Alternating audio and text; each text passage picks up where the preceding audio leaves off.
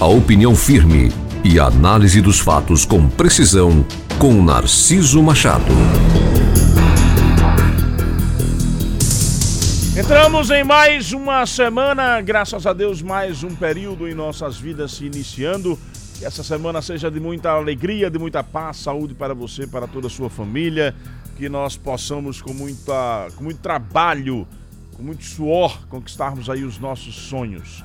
É o nosso desejo para todos nós que estamos aqui na equipe do Jornal da Fã e para todos vocês que estão aí do outro lado, sempre nos acompanhando. E essa semana é mais uma daquelas que a gente vai dizendo que o, a coisa vai afunilando, a situação vai apertando, o clima vai ficando cada vez mais tenso.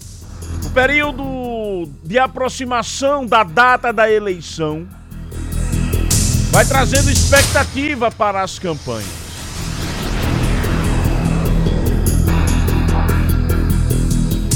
São as três últimas semanas que irão definir quem serão os novos prefeitos dos municípios brasileiros, prefeitos ou prefeitas.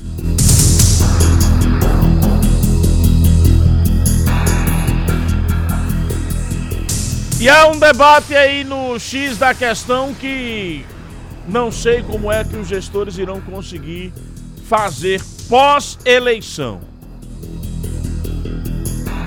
que é o debate de um possível retorno de uma onda de contaminação do coronavírus. Eu quero saber quem é o gestor que vai ter a coragem de solicitar o fechamento do mercado depois dessa situação que está sendo vista nas eleições. Eu quero saber qual é o gestor que vai ter a coragem, depois de ter participado de carreatas, caminhadas, aglomerados, sem máscara, sem distribuição pelas campanhas de forma preventiva de luvas e álcool em gel, quero saber qual é o gestor que vai ter a coragem de virar para a sociedade e dizer que nós precisamos fechar o comércio, precisamos fechar os estabelecimentos comerciais, as empresas, os órgãos públicos, em virtude da pandemia.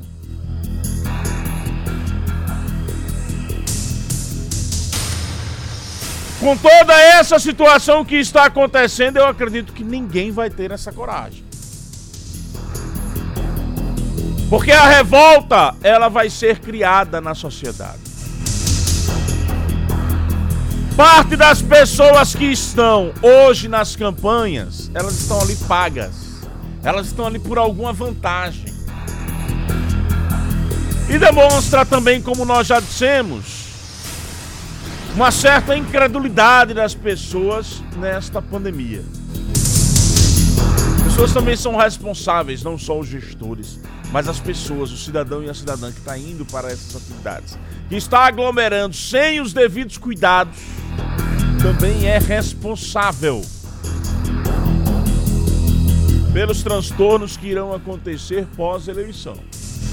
Agora eu quero saber qual é o gestor que, tendo participado de diversas atividades de campanha, porque por mais que você tome cuidado, por mais que você queira evitar a aglomeração, mas ela ocorre. E é por isso que proprietários de escolas estão extremamente revoltados neste momento. Muitas escolas de bairro fecharam suas portas, porque não tem como se adequar às normas que estão sendo exigidas, não tem recursos para isso, ou porque não aguentaram ficar esse tempo todo fechadas, com um número de desistência de matrículas enorme. Esse, o cidadão e a cidadã ficou desempregado, não está podendo mais pagar a escola do filho, da filha, acaba tirando o filho daquele estabelecimento, colocando no estabelecimento público, ou até fazendo com que o ano seja perdido mesmo. Muitas crianças estão com o ano perdido.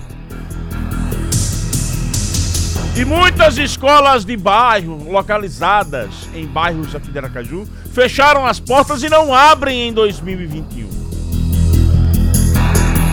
E aquelas que fizeram a adequação, que fizeram investimento, estão passando por sérias crises. E isso para citar um dos setores que permanecem ainda sendo afetados, sem falar no setor do entretenimento.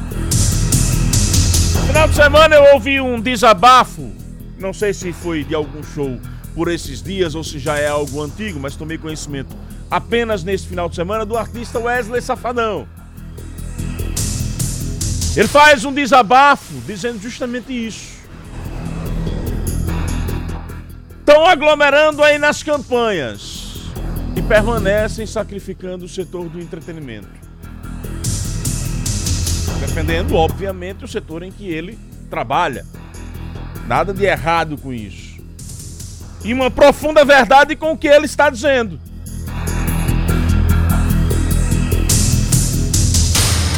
Os juízes eleitorais estão, por exemplo, determinando aquilo que pode e o que não pode. Os candidatos vão lá e descumprem.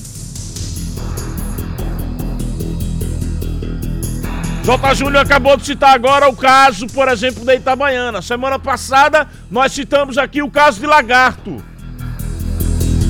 em que a candidata à reeleição, Hilda de Gostinho, mandou o representante do partido da coligação para a reunião pela manhã e no final da tarde estava desobedecendo aquilo que ficou pactuado com a Justiça Eleitoral.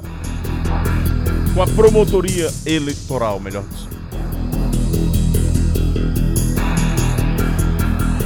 Então, pós-campanha, pós-eleições, não pode vir novamente uma onda de tentativa de isolamento das pessoas, caso haja uma segunda onda de contaminação. Já estados com números crescentes. Sergipe ainda é considerado com números estáveis.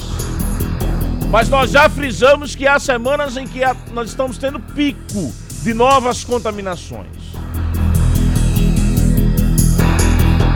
A sociedade não vai aceitar fechar novamente as portas de estabelecimentos, enquanto durante uma campanha eleitoral, aqueles que deveriam estar dando exemplo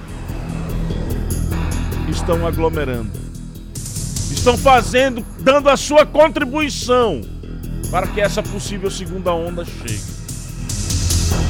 Ou será que aí eu vou começar também a entrar na onda daqueles que ficam desconfiando de que há muito prefeito que quer que essa onda da Covid permaneça? Que é pra permanecer lavando a burra no dinheiro público. Que é pra permanecer com as torneiras abertas, desperdiçando o dinheiro do povo, fazendo corrupção. Só posso crer que na cabeça de alguns passa por isso.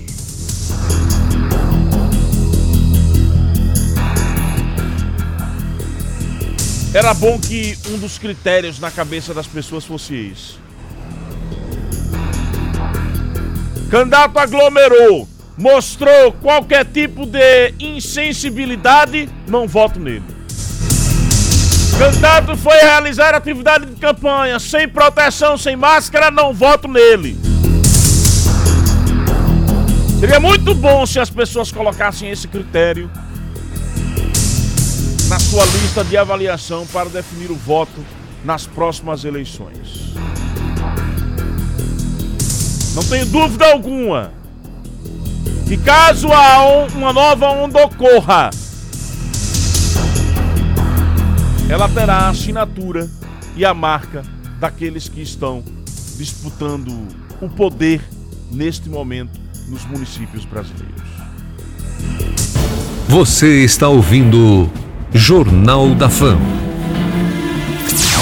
Narciso Machado.